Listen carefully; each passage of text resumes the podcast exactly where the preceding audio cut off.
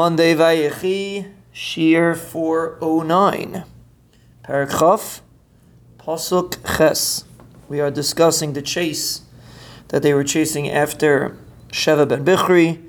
Haim im ha'evan ha'gadayla Givon. They were we were they were by the big stone in Givon.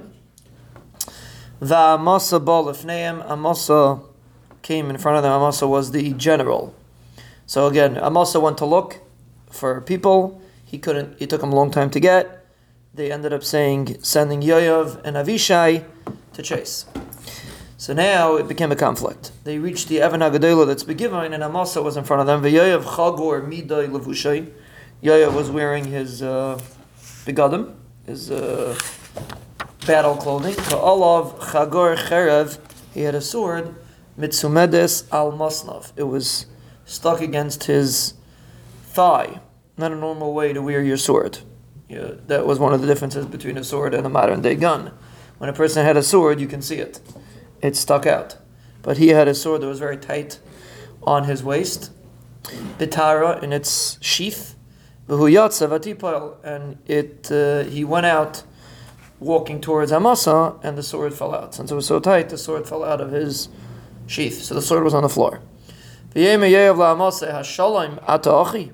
So Yoav greeted Amasa. He said, "Is there shalom, my brother? Vateches yad yamin Yoav bizkan Amasa linshak linshakloi." So Yoav, the right hand of Yoav, grabbed Amasa's beard to kiss him. Apparently, this was a normal thing to do, and that's what he did. He wanted to show his love for Amasa. Now, he, that wasn't his intention, really. He was trying to kill Amasa, like we'll see. But that's what he said. He greeted him. So now Yev was holding his sword because he had picked it up. It fell. Amasa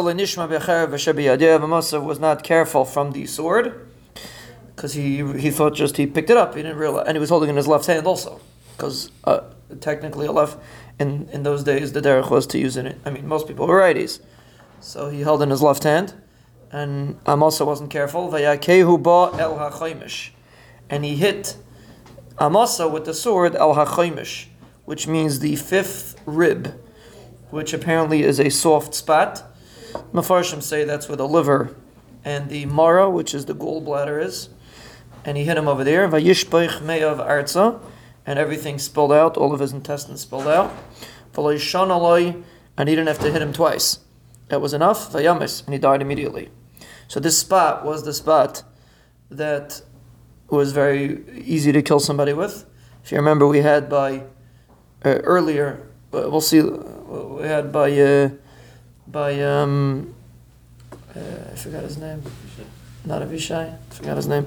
He was killed. Asael. Asael was killed by in this way. But that's what happened. He hit him in the V'chaimish. Vayamis, he died. And there's a samach in the middle of the pasuk. Kilu, there was a stop, even though the pasuk continues. And then they went and they chased Shev ben Bichri. So basically, they killed Amasa. And for those that were paying attention to last week's Haftarah, uh, David references the story when he tells uh, uh, when he tells Shloimeh to kill Yayav. He references that he killed Amasa, and this was the story where Yayav killed Amasa.